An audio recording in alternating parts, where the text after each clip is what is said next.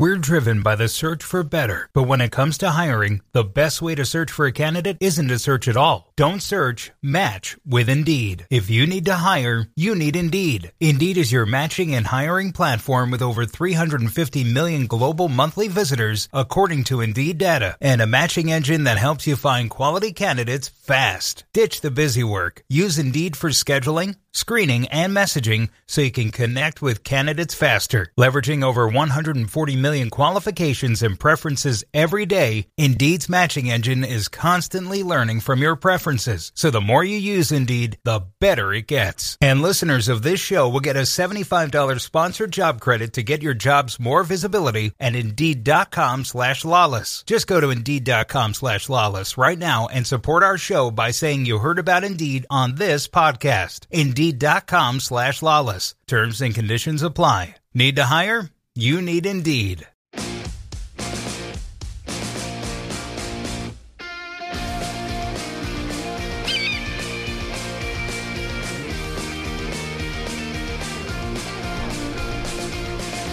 Hello, Sunshine. I'm Alexi Lalas, and welcome to the State of the Union podcast, where we look at the beautiful game on and off the field through the lens of red, white, and blue colored glasses. This show will be talking well, the U.S. men's national team final word after the uh, January camp Vinny, Gio, Weston, GameStop, the Lions, Berhalter Malaise, Dest Sargent, Jose Bautista, Pathways to Stardom, and so much more. But first, joining me, as always, my friend, my colleague, my guiding light, David Mosse, a soccer savant and a Fox soccer researcher and writer extraordinaire. Mosse, how you doing on this Monday, January 22nd in the year 2024? Am doing well despite the rainy weather in Los Angeles, and I know you're doing well because the Detroit Lions are one win away from the Super Bowl. It is uh, obviously rarefied air that we find ourselves in, my friend. All grit, one pride, roaring lions, as you mentioned.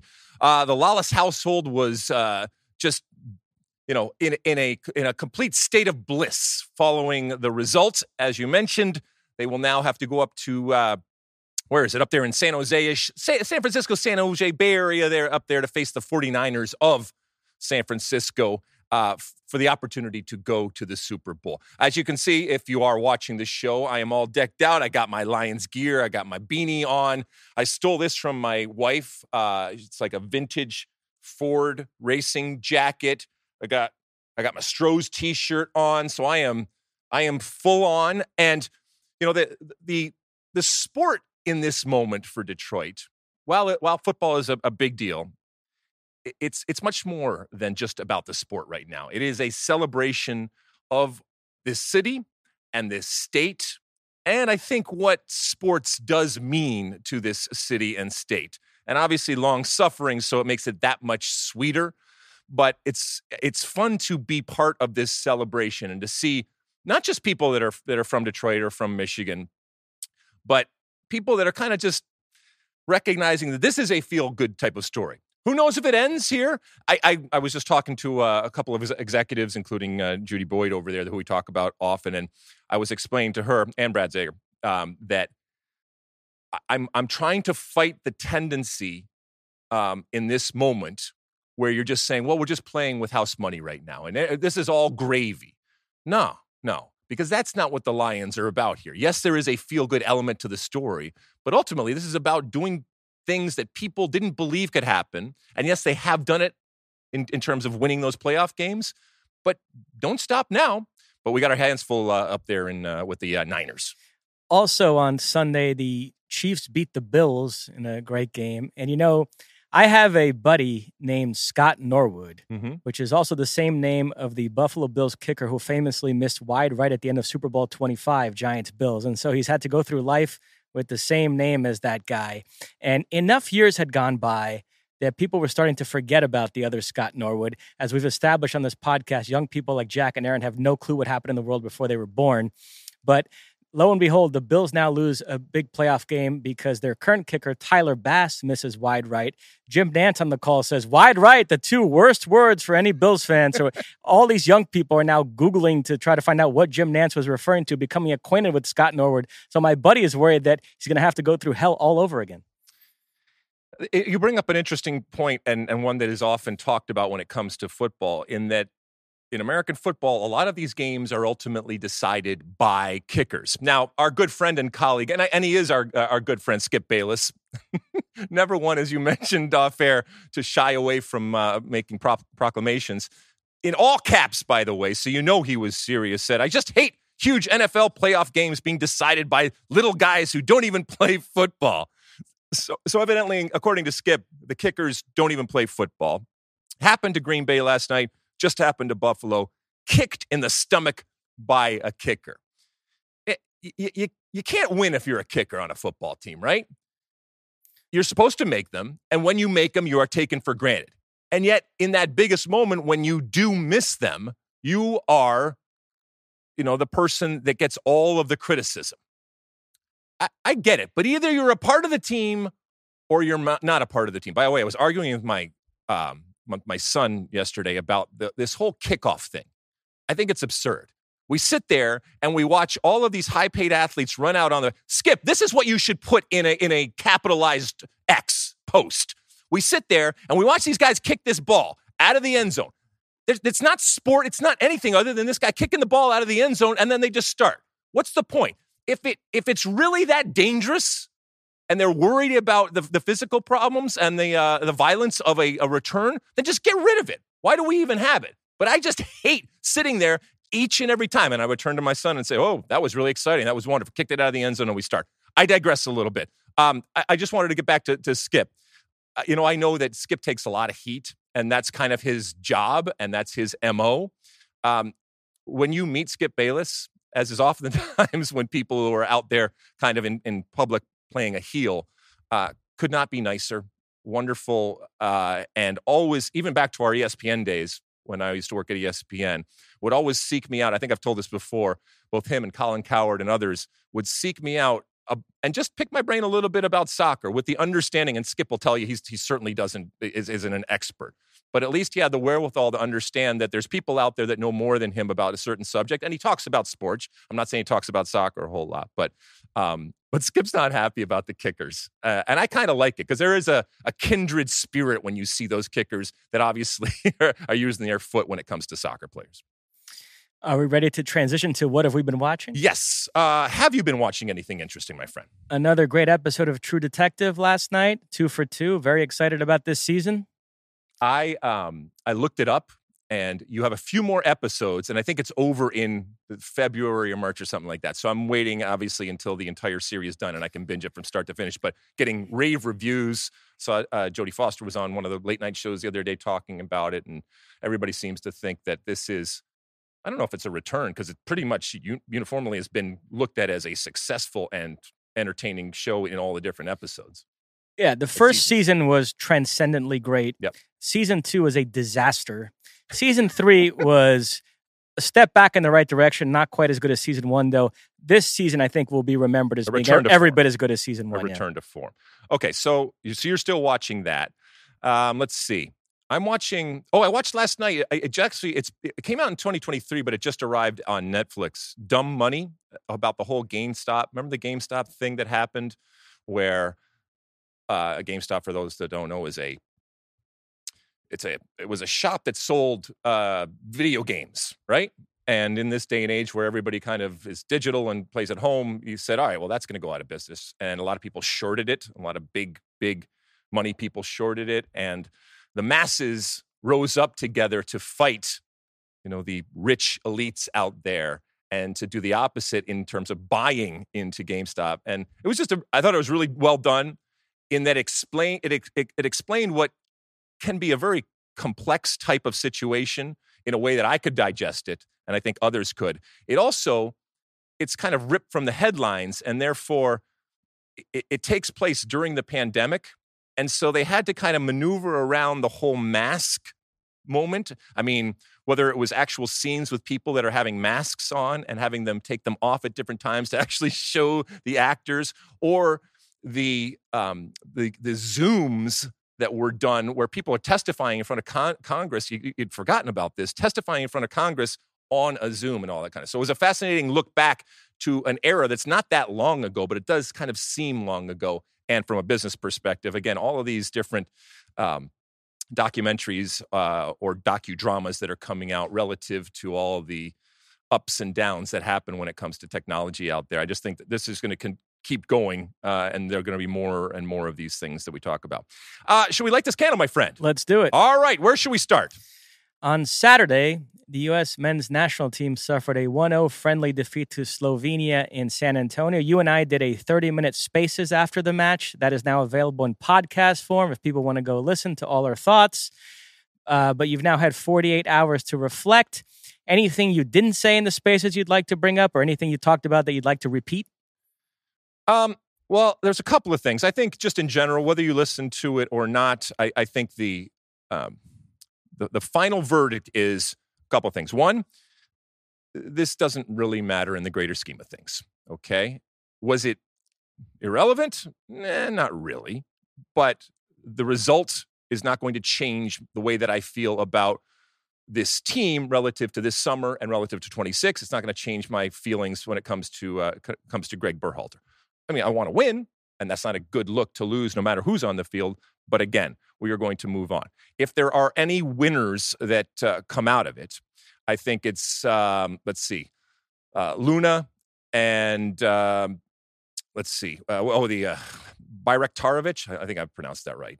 But uh, Baka Tarovic, I think is. By, Bayraktarovic, I think is what Esmir Bayraktarovic. All right. Anyway, he's the 18 year old homegrown player that plays at New England, uh, and he came in, and I think he really turned a bunch of heads. So those are from from a young perspective, things to look forward to uh, to going forward.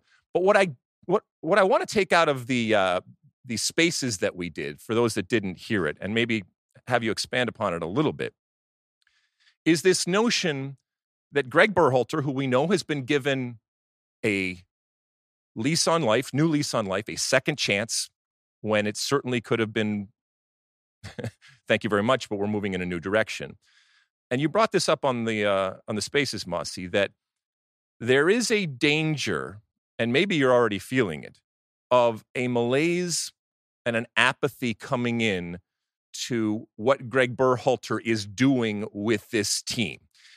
And that I think is fair and valid. I also think it's dangerous for Gregg Berhalter because as much as we talk about this group maturing and and evolving and growing and want to see a better version of this group, I think a lot of us that were supportive of Gregg want to see a better version of Gregg Berhalter. And who knows, we might see it this summer, but we have yet to really see how Gregg Berhalter has evolved and changed. And maybe that's what you were getting at, but I just wanted to give you an opportunity to expand upon that.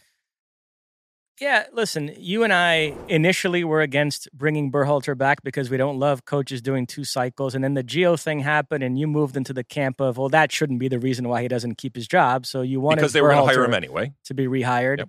Uh, but now that the dust has settled on the whole Gio situation, some of the reasons we were against Berhalter coming back are starting to creep in.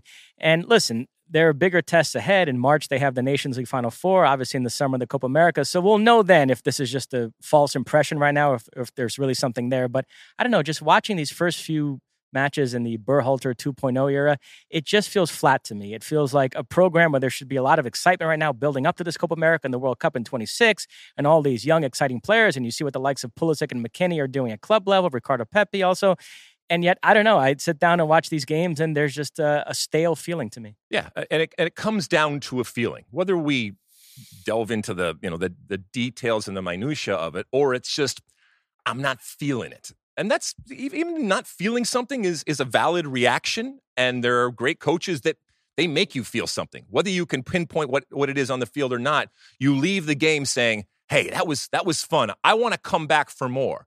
And I get the feeling that you and others too often now are leaving the, the end of the game and saying, well, do I really want to come back for more of that? And so that that is a problem for Gregg Berhalter. And um, if this is a step back in order to go two steps forward, like you said, that's fine. But ultimately, from a results perspective, unsuccessful January camp. But who knows? Maybe they found some diamonds in the rough. I saw that Jesse Marsch said, uh, We're trying to play like Spain 2010 and we don't have the players to do it. You famously accused Berhalter of trying to paint the Sistine Chapel with crayons. I don't know if this match is the best example of that. Nevertheless, there still is this overall debate about the direction that he's trying to take the U.S. team. Well, to to counter Jesse, um, what I, I will also criticize those that at the first sign of problems, at the first sign of challenge, will immediately betray their ethos. And in this sense, Gregg Berhalter, if he believes that this is the way to play, which is what Jesse is criticizing here, he's not, he's not criticizing how they're playing, he's criticizing whether they have the players to actually do that. But you don't know until you try. And if you believe that this is the way a team should play, then that's an ethos. That is an identity that everybody has to either have when they get there or adjust to accommodate. And so I, I, I get what what Jesse is saying, and it's easy to you know throw from the outside, and I certainly do, and, and we do on a continual basis.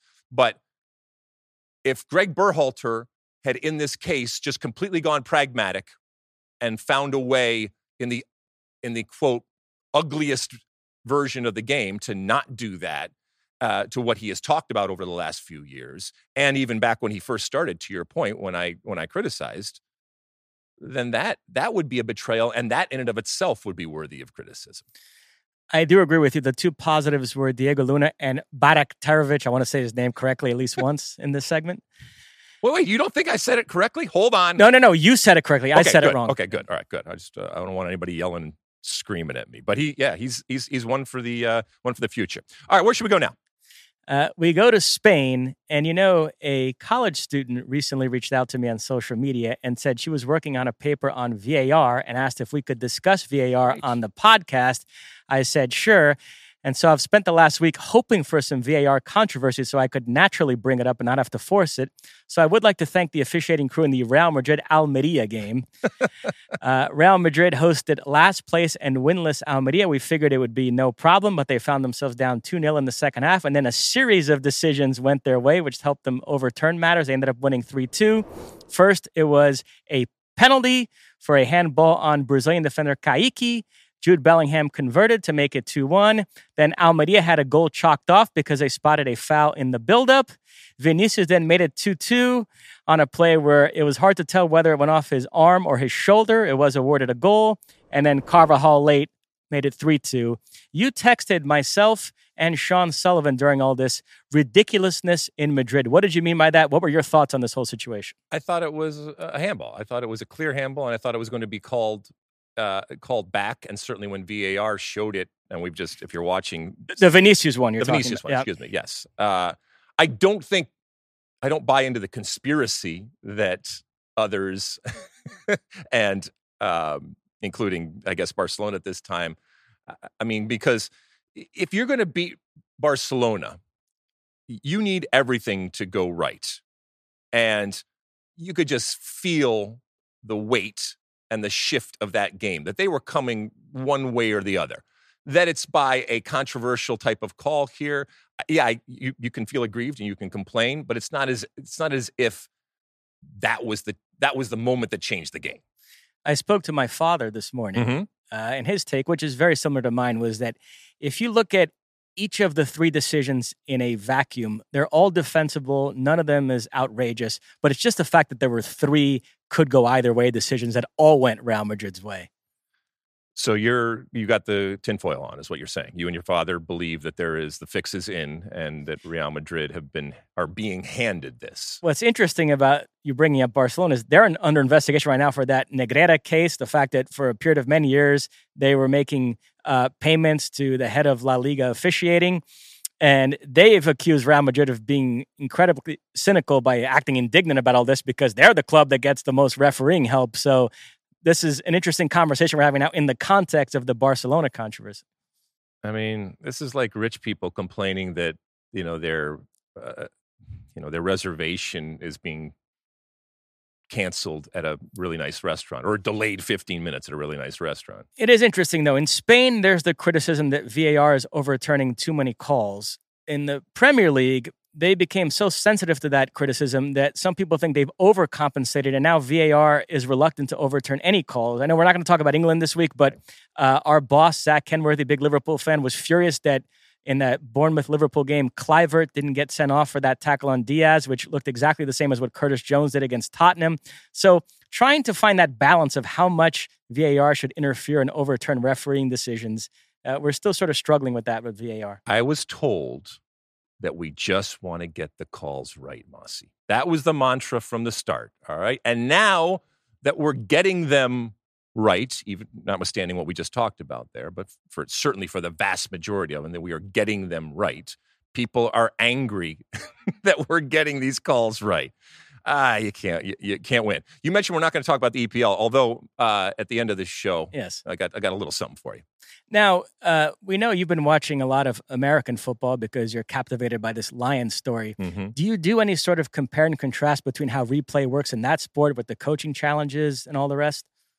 Yeah, I, the coaching challenges, I, I get it in that you don't want to constantly and and maybe it's because it's football where there are all these stoppages and you you re- review every single thing. I mean which game was it yesterday? I think it was in uh, buffalo where they determined that the ball had come out and therefore went out of the end zone. It was a touchback or whatever and stuff like that. And so they were able to figure that out. I mean, that's a, that's good. That's something in normal or normal times, in previous times, never would have been seen, right? Or they never would have been able to confirm what the call what, what the call was. So I I don't have problem with uh, with the way that V I don't call they don't call it VAR right? It's just review I guess or whatever right. with the way they with with the way that NFL uses VAR it already it's already stopping and starting no matter what so I've just I've just acquiesced. It, yeah okay fine this is what's going to happen. There's there is no rhythm to a football game other than the stop start rhythm that I guess exists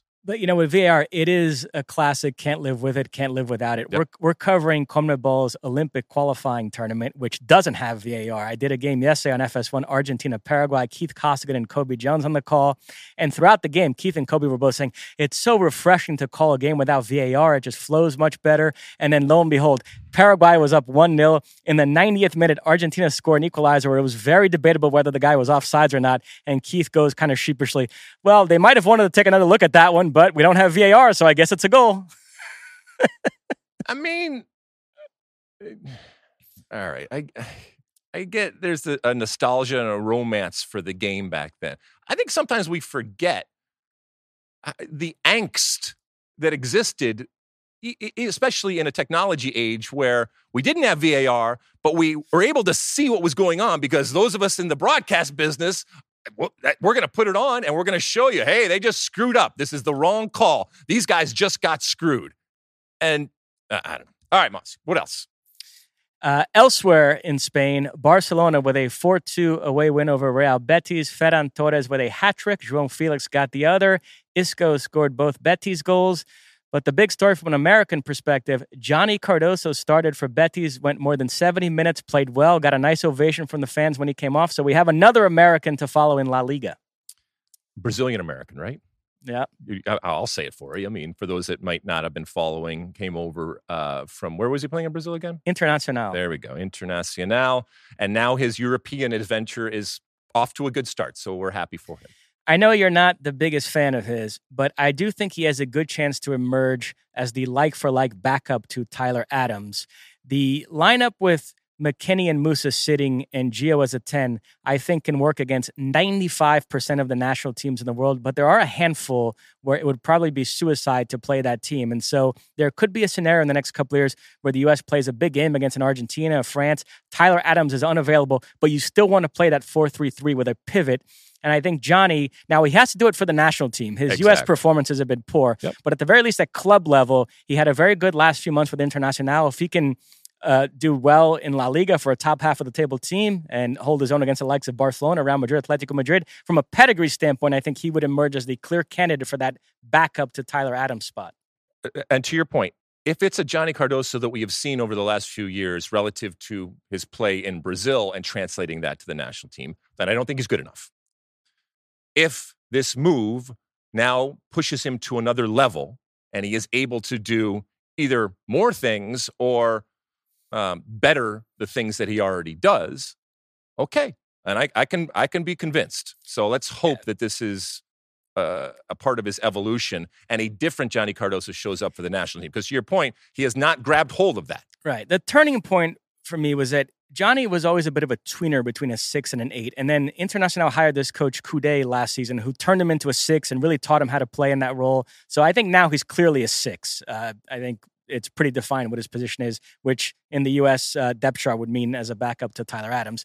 Girona, incidentally, continued to roll 5 1 win over Sevilla. Ukrainian striker Artem Dovbyk with a hat trick. He's now level with Jude Bellingham atop the scoring charts in La Liga. My Brazilian boys Savinho and Yan Couto continuing to play well. Girona, one point ahead of Real Madrid. Real Madrid have played one fewer game. Next up for Girona on Wednesday, they are away to Stu Holden's Mallorca in the Copa del Rey. All right. So here we are on, as we said, January 22nd, and we are still talking about Girona, right? They are living up and even surpassing what people believed was going to be not a flame out, but a, a, a, a regression at a certain point. Does it happen here in the next five months, four months uh, going forward? Is it? I think they're for real. That's not. That's not. That's not the question here. But do they have the legs to do to do this? I think they finished in the top four, which is noteworthy. Uh, and by the way, it creates a little bit of a logistical headache for UEFA if Girona and Manchester City are both in the Champions League. But uh, I don't see them winning the title. I think okay. Real Madrid will ultimately prevail there. All right. Well, so far, so good. Uh, next up, we go to Italy on Saturday. AC Milan with a 3 2 away win over Udinese. Pulisic started. He was replaced by Jovic when Milan was down 2 1. Jovic scored to make it 2 2. And then Okafor in stoppage time 3 2. Musah came on deep in stoppage time. Unfortunately, the bigger story here is this game was interrupted in the first half because Milan keeper Mike Maignan was subjected to racist abuse by the Udinese fans. He walked off the field. His teammates followed him. They eventually returned. The match resumed, but this is triggering more discussions about the issue of racism. Gianni Infantino came out and said he's in favor of teams forfeiting matches if their fans uh, chant racist stuff to the opposition. Yeah, I mean, and and on the surface of it, you say, well, it's just simple, like like Johnny said or anybody else said, it should forfeit it. Okay, um, and what if it is weaponized by fans and and it's just it's it's such a hard thing. However, when it comes to the protocol and the actions, you know, I thought in this situation there was a recognition, an immediate recognition, not just by the, the players on the field, but by the referees and by the, uh, the leadership around there. Boom, game stopped. Uh, Milan comes back, immediately lets in a goal. And it, it it's got to be difficult for any player to have to go through something like that because now you're you're almost fighting on two fronts and it's completely unfair. And I'm not talking about people criticizing and yelling screaming uh, screaming things. That's this but this is beyond the pale. And obviously it can have a triggering effect to uh, to to certain players.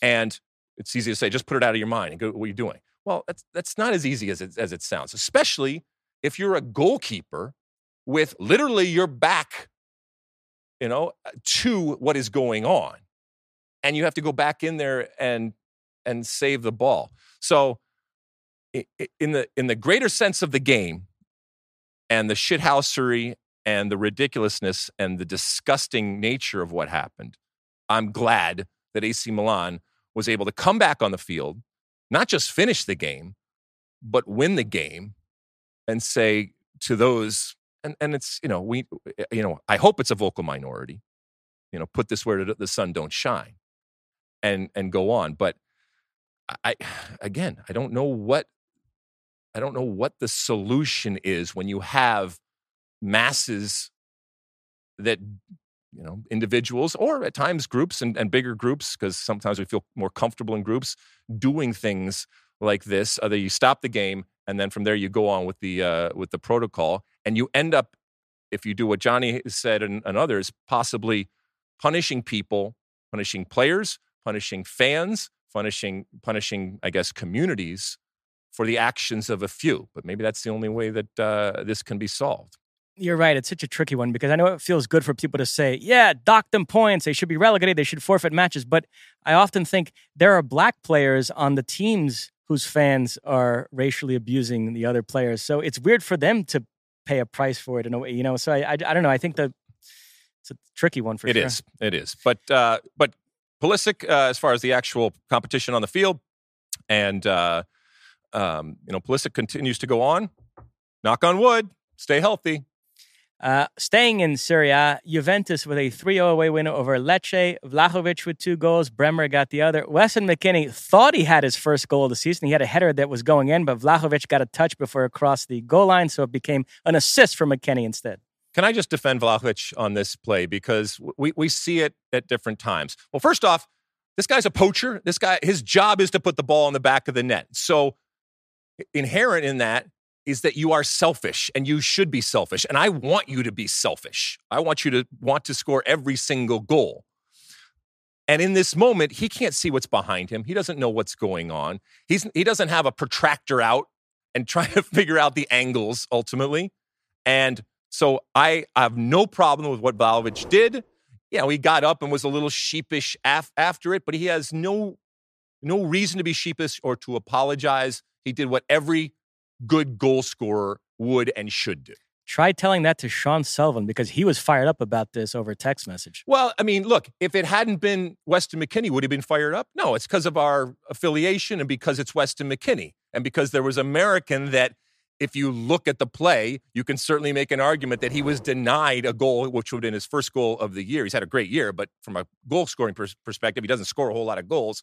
And he got got to that far post and headed it back uh, back nicely back in the area that you're supposed to head it back in, and that it was going in the goal. You know, tough. Put it in. They scored. I think. I think Weston's going to be just fine. And I should say, McKennie started. Timmy Weah came on as a sub. Juve now one point ahead of Inter at the top of the table, but they've played one more game. Inter are in Saudi Arabia contesting the Super Cup. They face Napoli later today. Uh, we go next to Germany.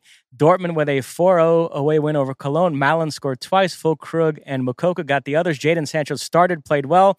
Gio Reyna came on late in the second half and was involved in the fourth goal. I have to say, I thought we had reached a point where his departure is so imminent that they weren't even going to play him anymore. I was actually mildly surprised he came on in this game, but the rumors continue to percolate. Uh, Bild had a report where they named a bunch of La Liga teams as possibilities Sociedad, Atletico Madrid, Sevilla. There's about 10 days left in the transfer window. Doug McIntyre, incidentally, spoke to Gregg Berhalter about it, and Berhalter said he's all for Gio moving in search of more playing time. Yeah, in this particular game where it was a fait accompli, right? If you have multiple people that are potentially bidding for Gio, they know who he is, but it's still nice to kind of stick him in the store window, especially in a game like this where you know you're going to have the ball. And he ended up uh, assisting, and uh, you know he was uh, you know a part of it. But it was strange to actually see them. But again, maybe it's relative to the fact that a sale is is happening. They just don't know who it's going to be, and obviously they want to get as much money for him as possible, and they just want to continue to remind the suitors out there that hey, this is a good player. Uh, elsewhere in the Bundesliga, Leverkusen came from behind to beat Leipzig 3 2, and Bayern Munich lost 1 0 at home to Werder Bremen. The gap is now seven. Now, Bayern have played one fewer game, but I spoke to Keith Costigan about this on Sunday. He thinks there's a real chance here this might happen. Haven't we done this before? We've done it with Dortmund, though, and we know that they melt in this situation. We don't know yet about Leverkusen. Who knows? Maybe they're different. Xabi Alonso. They host Bayern February 10th, so that's going to be a huge game. Six pointer, as they say, right? Six pointer, as they say. Yes.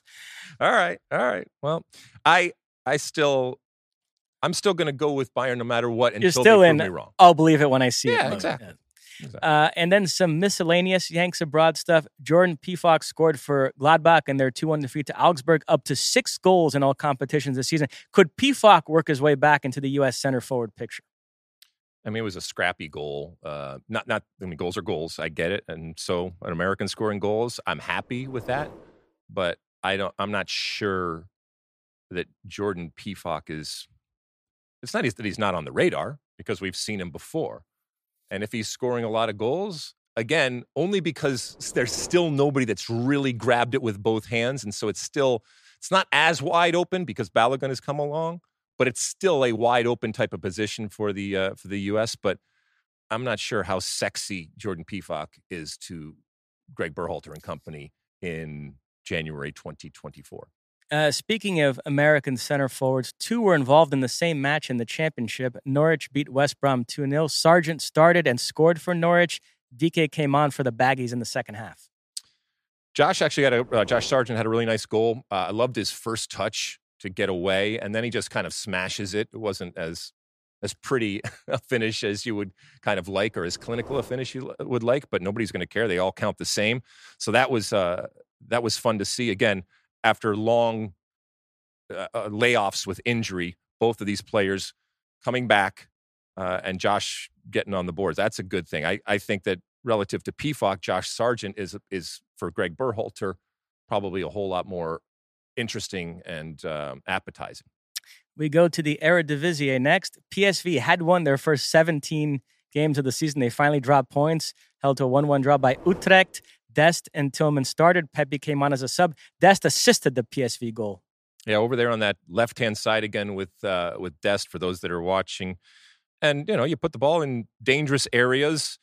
We're used to seeing Dest be involved in the attack, much more from a individual perspective and, and dribbling and tricks and flicks and all that kind of stuff. But um, this is this is Serginho Dest playing well. First off, at a place where he's playing consistently, and where I think he feels a confidence that he hasn't felt at previous uh, previous places, and it shows. And so, this is good. Again, is Serginho Dest the best left back and right back for the U.S. men's national team? I wouldn't say left back. I think Antonee Robinson. Okay, but I mean, well, right. I think I think I think there's at least a discussion. So interesting. And then last but not least in this segment, uh, League MX. Couple of Americans made their debuts for their new clubs uh, this weekend. Cade Cowell came on for Chivas in their 1-0 defeat to Tigres, and Brandon Vazquez came on for Monterrey in their 2-0 victory over Santos Laguna. It must be you know, wonderful, but also kind of dizzying for these players. You know, you, you go to a new country, a new culture, in certain instances, a, a new language. Um, and you've you've seen it from afar. You might have watched it on TV. You might have grown up watching it, and you have these preconceived notions about what the team is, what the league is, what the culture is, and then just like that, you get the call, and off you go. And the quicker you realize that it's the game that you've been playing all along, maybe with some little differences here or there, the better off you are. But I think it's it's going to be fun to watch um, both of these players and the adventures that they have and how quickly they are able to adjust to whatever is new in the uh, in the environments that they're in. I think we all agree that from a quality standpoint, there's actually not that much difference anymore between MLS and League MX. But a lot of people on Twitter really talking up the added pressure in League MX, how much more demanding the fans are, and that these players are going to have to adjust to that. What does that mean? What does that mean that they're more demanding? They they yell louder, they scream mean things in the street, or or what? I mean, I I don't know if that is necessarily true.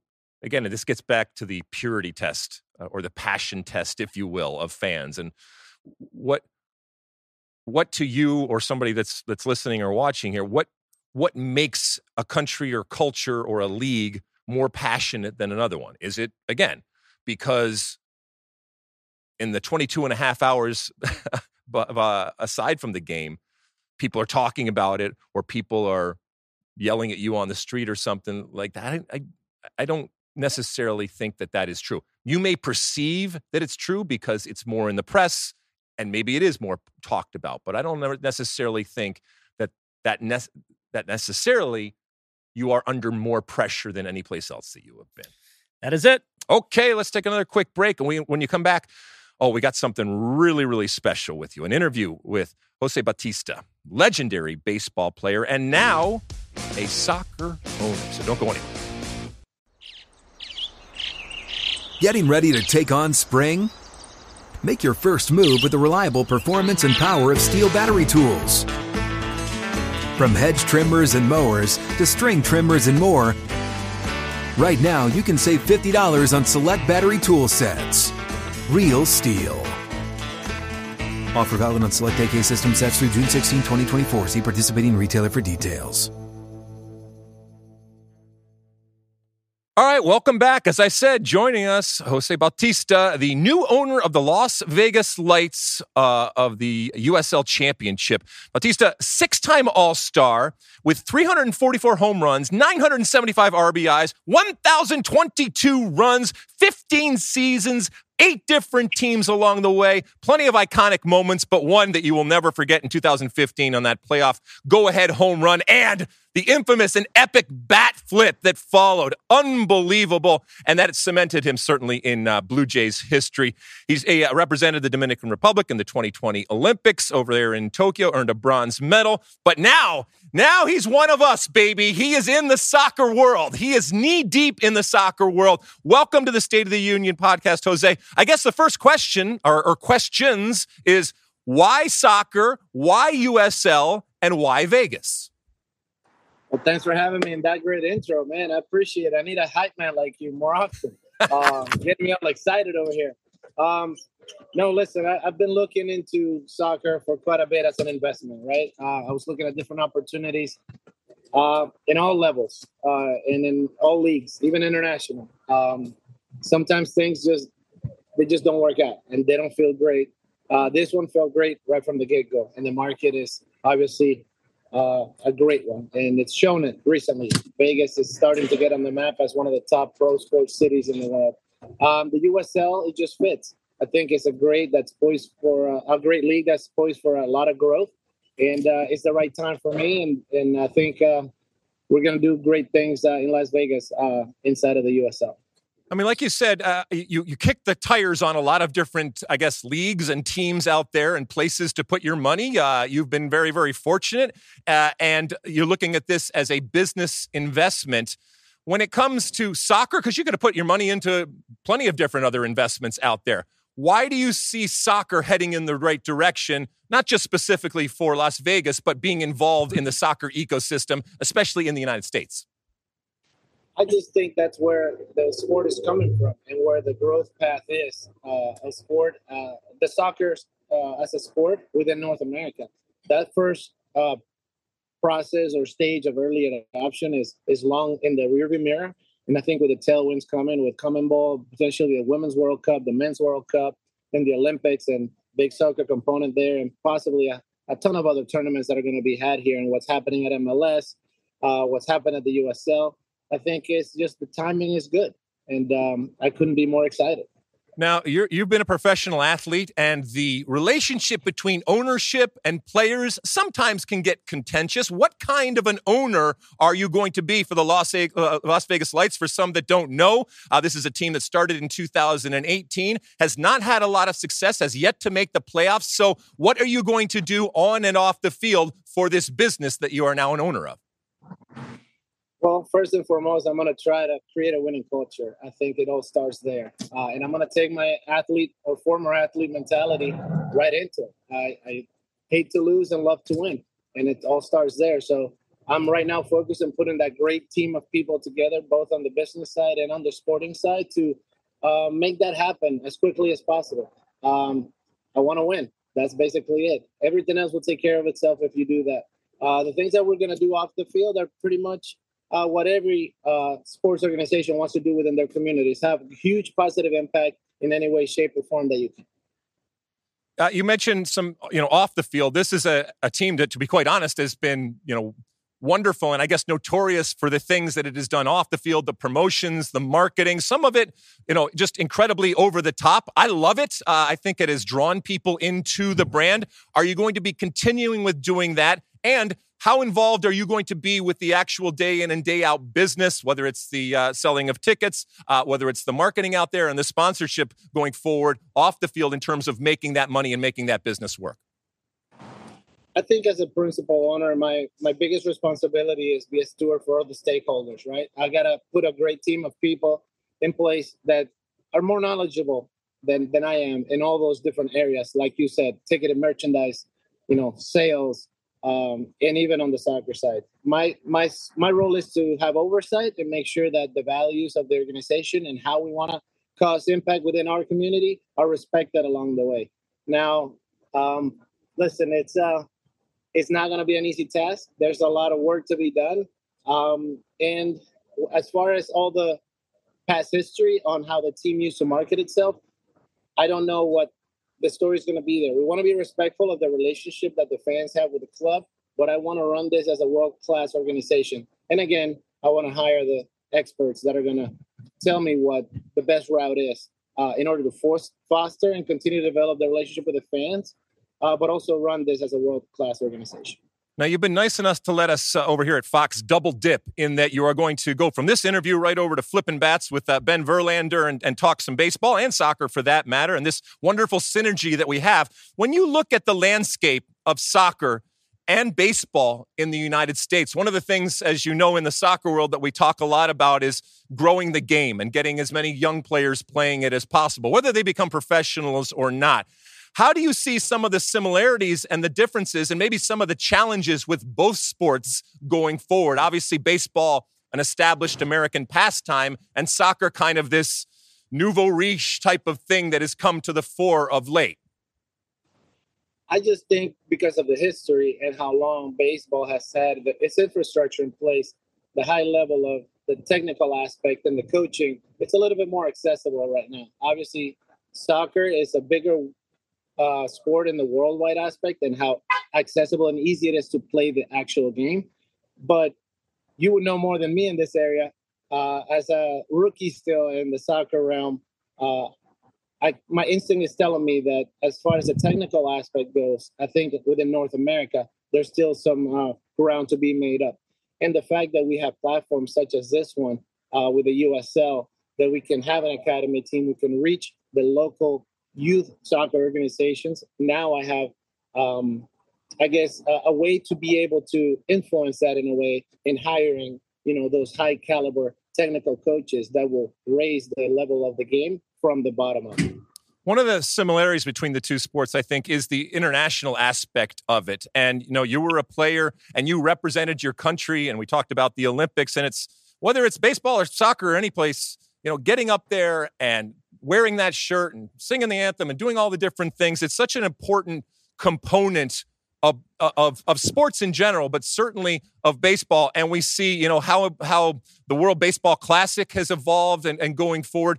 Do you, do you see the international component and the international rivalries and the pride that comes along with all of that continuing to be more important when it comes to both baseball and soccer for that matter going forward? Yeah, I think, you know, baseball has a, a lot uh, to learn from soccer in that aspect and the fact that it can become more of a global sport. And it has done a lot of uh, great things uh, in the last few years. It's just become a focus, I would say, I guess, in the last 15 or 20 years. Uh, but there's still room to grow. And that's part of the, the appetizing thing about uh, baseball. It hasn't reached that peak. Uh, soccer is obviously way more global. Uh, so domestically, it can still make some ground. So both sports can learn from each other, and I think they both have room for growth. And they're both great representation of, you know, great sports that will, you know, allow kids a chance and a path to access different things, whether it's education or a path to professionalism, and just be able to to lead healthy uh, lifestyles uh, within their their life, and and also make great impact to the local communities. All right, a couple questions before I let you go here. Uh, when it comes to your your soccer background, um, you know, for example, did you grow up watching players? Are there heroes that you have? I know I've seen pictures of you with Messi. Uh, so give us a little bit more about your soccer upbringing and your soccer background and your soccer connections. So, unfortunately, as a kid, when I was growing up, soccer wasn't the most accessible. Uh, we were known for baseball, baseball, and baseball. Um, so that's why I became a baseball player. But I used to play around with a couple of kids at school and around uh, my neighborhood when the World Cups would come around. Who wouldn't follow the World Cups and get a ball and start playing games? All of a sudden, you felt like you were one of the top stars uh, when the World Cup used to come around. And then after um, just becoming more of a fan of, of the Spanish League and the EPL over the years and learning that my dad's side of my family was from a small town in Barcelona, I couldn't help it but to follow uh, FC Barcelona closer and fall in love with uh, guys like like Messi and and uh, Neymar and others. Um, so that's kind of like how I got uh, exposed to soccer early on. All right, look, you're a soccer guy. Last question for you.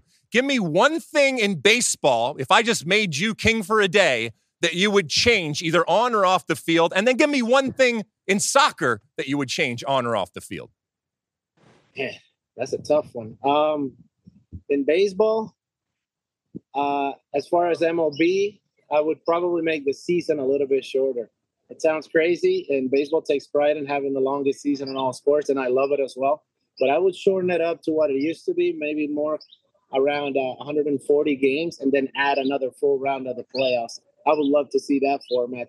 And then in soccer, man, it's uh, it's also hard to come up with something here on the fly, but um, I've I've really love the VAR. I know in some leagues it hasn't been fully implemented. It just gets the call right, and uh, I think it cleans up a lot of the um, subjective uh, stuff that happens sometimes with human beings who end up being the refs. Uh, so VAR is something that I hope continues to get adoption all across the globe. Oh man, I love both of those answers. You're you're a soccer guy, you're a VAR guy. Uh, less games when it comes to Major League Baseball. Listen, uh, Jose Bautista, thank you so much for coming on the State of the Union. I, I'll be your hype man anytime that you want, whether it's with the lights or anything else. But as the new owner of the Las Vegas Lights, I wish you all the luck in the world in this new venture, both on and off the field. Hopefully, we'll get the State of the Union uh, out there to actually see a game and seeing what you were doing on the ground over there in Las Vegas. Thank you so much. Good luck, my friend, in 2024 and beyond. Thank you. I would love for you guys to come out. So we'll roll out the red carpet for you guys in Vegas. So come on out there. Wonderful. All right, we'll take another quick break. And when we come back, it's time for Ask Alexi. Getting ready to take on spring? Make your first move with the reliable performance and power of STIHL tools. From hedge trimmers and mowers to string trimmers and more, right now you can save $20 on the STIHL MS162 or MS170 chainsaw. Real STIHL. Offer valid through June 30th, 2024. See participating retailer for details. Okay, welcome back. I hope you enjoyed that interview with uh, Jose Bautista. I thought it was really interesting. Um, but it's time for Ask Alexi. Uh, you use that hashtag Ask Alexi out there and you send in your comments, questions, and concerns. Keep in mind that our handle out there on all the social media platforms is SOTU with Alexi, or you can call into our State of the Union podcast hotline, which is 657 549 2297, 657 549 2297. What do the folks want to know this episode, Mossy? We have a couple of voicemails. Let's listen to the first one right now. Hello, this is Miguel from Reseda. I had a question on Inter Miami. Do you think that Inter Miami winning MLS Cup 2024 is good or bad for the league? I'm kind of torn. I want the best player to ever play the game to win a cup in our country, but also I don't want players that are almost 40 to um, win a cup. So I don't know what you guys think. Uh, I love the pod. Uh, take care. Bye. Gail, um, that was interesting. That's an interesting question. And I think it gets back to actually an evergreen type of question that we have had with players that have come over to Major League Soccer and big players, in that you want them to do well because them not doing well makes you look like it was just signed for the name. But if they come over and they dominate, then you know what's going to come out of the woodwork is those that saying, of course, they dominate because it's a crap league and it's mediocre and uh, substandard in terms uh, of the level. I think in general, if Inter Miami were to win MLS Cup in 2024 with Messi and that you know all-star cast that they have, I think that the the publicity and the attention, not just domestically, but internationally, that it would garner far outweighs the folks that are going to say, yeah, it's because the league isn't good enough and they just came in and, and wiped everybody off the face um, with, uh, with these players, some of whom are beyond their limit and past their, past their prime. So it is a balance. I would, uh, so I would take it. If I'm on the other teams, though, I want to beat Miami. And I want to beat Miami specifically because they have Messi, specifically because they get all of that attention. And I want to make sure that you send a message that for all the money and all the attention and all the fame and all that kind of stuff, that's all fine and well. But when that whistle blows, it's a different type of situ- uh, situation. So I don't know, Mossy, what do you think? I saw Matt Doyle in one of his articles uh, last week dubbed Inter Miami the, the best roster ever assembled in MLS history. Really? Yeah. I don't know about that. I mean, now I'm now I'm you've piqued my interest. So now there you go. It's exactly what Matt wanted to do, and now I'm going to have to go read the article. I agree with you. The good far outweighs the bad. I will say there's a part of me that would have wanted to see Messi blend in with a quote unquote normal MLS roster instead of this bring the get the band back together type of thing with him bringing all these Barcelona players there, Suarez, Busquets, Alba. There is a little bit of a globetrotter, New York Cosmos kind of feel to this squad. It doesn't feel like your quote unquote typical MLS team. Yeah, and there is there is going to be, as I mentioned, a Schadenfreude a type of um, mentality for the other, I guess it would be 28 teams in the league, in that, you know, they'll be looking at Inter Miami, and while they recognize the good that Messi and company is bringing to the league, they'll also be saying, you know, you were able to do different things and all of this attention that you're getting. And again, the ability to kind of shove that back in their face, it's going to taste sweet for a lot of teams out there. What else do we have, Mossy? We have another voicemail. Let's take a listen now. Corey Dye from Tampa, Florida. My question is as a parent to a male U14 player, uh, strong, dedicated, semi promising, what is your recommended pathway that parents should be putting youth players in for success or uh, the best place to get seen. Thank you. All right, thank you, Corey from Tampa. Look, you are you are not alone, and it doesn't just apply to soccer. I'm sure applies to a lot of different sports. And as a parent, you never want to feel that you didn't do everything that you could to help your son or daughter.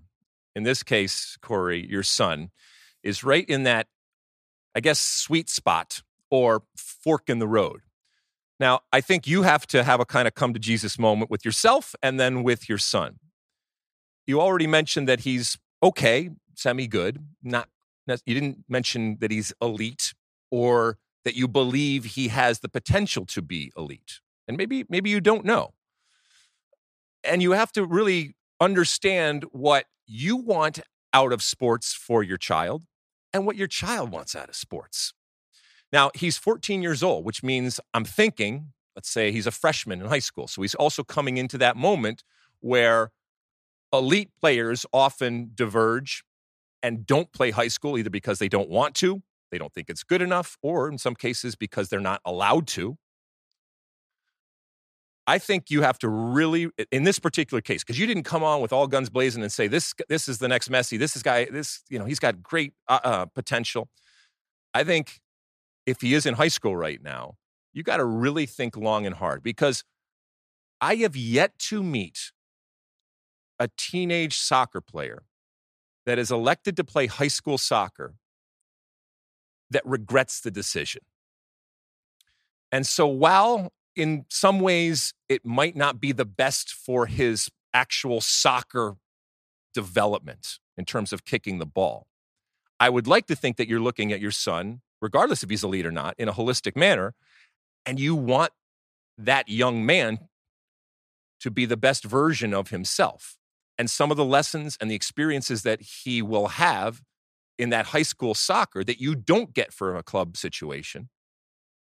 Uh, don't, you know, don't throw the baby out with the bathwater, is what I'm saying.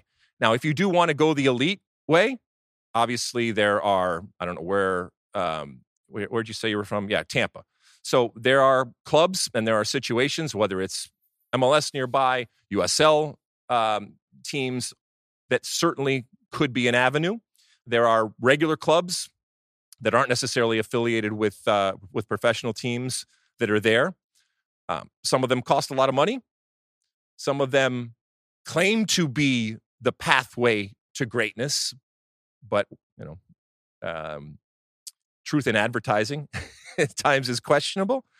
So I, I just think you really have to know your son, Corey, and understand what he wants to get out of this experience.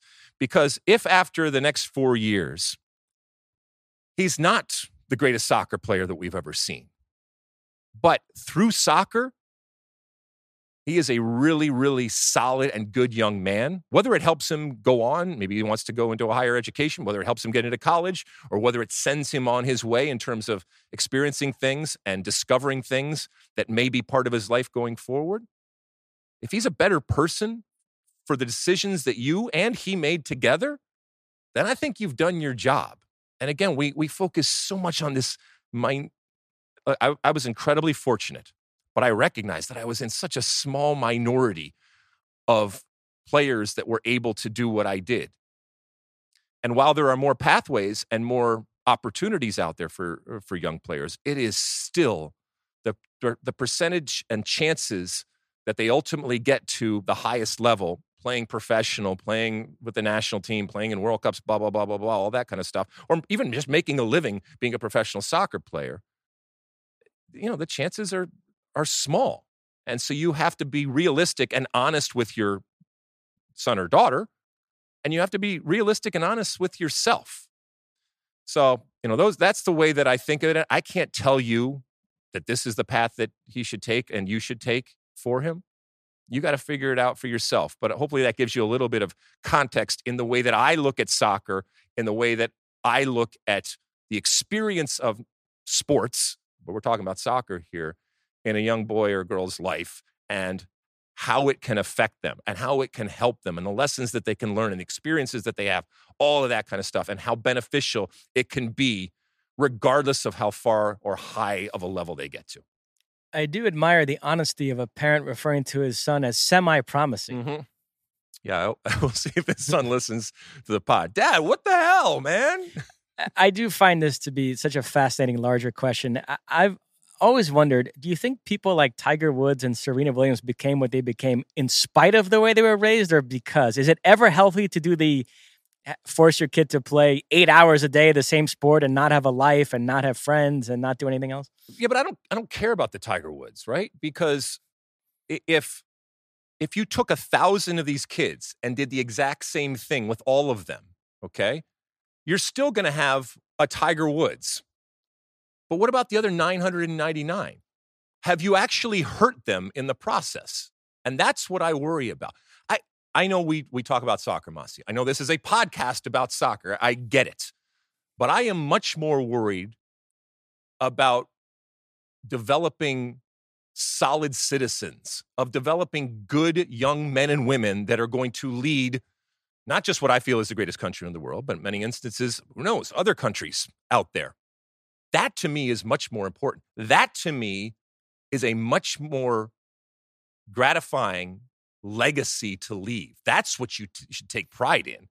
And I think we we take our eye off of the proverbial ball sometimes when it comes to sports. And it's a situation we've created for ourselves with specialization and with the promise of this golden ticket when it's still so difficult to achieve. If and when Sean Sullivan has a child, if that child displays even the slightest ability at a young age. You think Sean will be the type of father to throw himself into it or let the child grow up normally and let the chips fall where they may? I, I struggle with this because, to your point, I, I think back and I, by design, came to my kids when they were younger and said, listen, I am never going to force you to do whatever sport it is. But if and when you want to do more, I will support you 100%, but you have to come to me. And the, the struggle is that it, what if they didn't know? Or what if they had something in them that, you know, they're still young. Maybe they just, they couldn't identify at the moment. Was it my responsibility to draw this out? I, I, I don't know. I, I'm falling on the side of the, the choices that I make and I'm at peace with them. But who knows? Maybe I could have introduced and judged or forced them to do other things. I'm not just talking about soccer, about other things out there, but they're pretty cool. I mean, we can't take them back now. I was hoping stuck with them. I was hoping to poke fun at Sean, but you gave an actual serious answer to that question. Mm. You know, I mean, we, Sean can make us look good or bad at the touch of a button, so we want to make sure that we keep him in our good graces. I predict Sean Sullivan's son becomes the best high school football player in America and chooses chooses to go to Florida instead of there Tennessee. we go. There we. All right, listen. Uh, thank you to uh, to everybody uh, from Miguel to Corey and everybody that sent in questions, comments, and concerns. You can do that just like Miguel and Corey. Uh, if you want on the State of the Union podcast hotline, which again is 657 549 2297, or send in an Ask Alexi question on all the social media platforms out there. Take another quick break. When we come back, finish up the show with my one for the road. Getting ready to take on spring? Make your first move with the reliable performance and power of STIHL tools. From hedge trimmers and mowers to string trimmers and more, right now save $30 on the American made STIHL FS56 RCE trimmer. Real STIHL. The FS56 RCE is made in America of U.S. and global materials. Offer valid through June 16, 2024. See participating retailer for details. Okay, welcome back. It's the end of our show. And at the end of each and every show, I give you my one for the road. Mossy, we mentioned earlier in the show that we didn't talk a whole lot about the EPL. There wasn't a whole lot going on. However, there was this play. I don't know if you saw it. Uh, Ivan Toney, you know this player? Sure. Um, he gets the ball in a situation where it's a set piece and ultimately scores a goal um, against, by the way, Matt Turner, U.S. goalkeeper Matt Turner. But in the videos and the replays of this, we come to find out and see that um, Mr. Toney moved the ball. For those that are watching, you can see it um, on your screen here. We know that when there is a foul uh, uh outside of the box, the referee comes in, they have their little foam and they make a little arc, which is where the kick is supposed to be taken from. Well, not only did he move the ball, but he moved some of the foam. So he knew exactly what he's doing. And in a situation like this, and it played out, inches do matter. So, a couple of things. First off, who is this on? Well, it's on the referee because when you turn your back, things will inevitably happen. Uh, I guess it's on the AR, although the AR on that side at that moment has to be worried about offside. And so he can't necessarily be in line with what's going on. And maybe I guess it's on the goalkeeper and his turn, uh, uh, Matt Turner, to once again look and make sure that that wall is lined up because he lined the wall up. The ball was moved serendipitously. What is the word? Serendipitously? What's the word? Sur- surreptitiously? Surreptitiously. There we go. And it changed the angle, right? So you got to go back and look at it. But what I want to talk about is when uh, our good friends over there at NBC came back. Um, Robbie Mustoe, who is a friend and uh, does a wonderful job over there, was apoplectic about what had happened. There are no saints in the game, as I've said before. There are only sinners. Now, did this go beyond the pale? Was this a bridge too far in terms of what this, this player did? Fine. But again, you can't be a little pregnant. I mean, if you really look at it, each and every time a foul is committed, the laws are broken. And therefore, you have, well, certainly if it's intentional, you have cheated. So we throw around this word cheating in the game. We have arbiters, we have obviously referees out there that are supposed to stop this from uh, from happening. I know a lot of people looked at this situation and said, "Well, that's that. There's cheating, and then there's cheating." I don't look at it any differently. It was a moment in which a player looked to gain an advantage, weighed the the cost of it and the risk and the benefit and all that and came to the conclusion you know what? A couple of inches here or there and moving the uh, the foam right there i'm going to do it. I guarantee they're going to be looking at him going forward. But whether it's robbie mustoe or anybody else out there eh, we're all cheaters. Again there are, there are no saints. We have all been sinners and in that sense we are all pregnant and unless somebody is going to stop you, in this case, it would have to be a referee, you're going to take as much as you will be given. And if you are a referee, uh, if you give players an inch, they will take a mile because that's ultimately where that competitive fire lives. And I know people don't like to admit it, or even talk about it. But that's also what makes great players great is that they're looking for just that little bit of advantage. And yeah, at times they're going not just on the line, but across the line. And if they get dinged, they get dinged. But I just thought it was a fascinating look into the mentality of athletes, into the mentality of soccer players, and also, I guess, the judgment and the way that we see athletes on the field.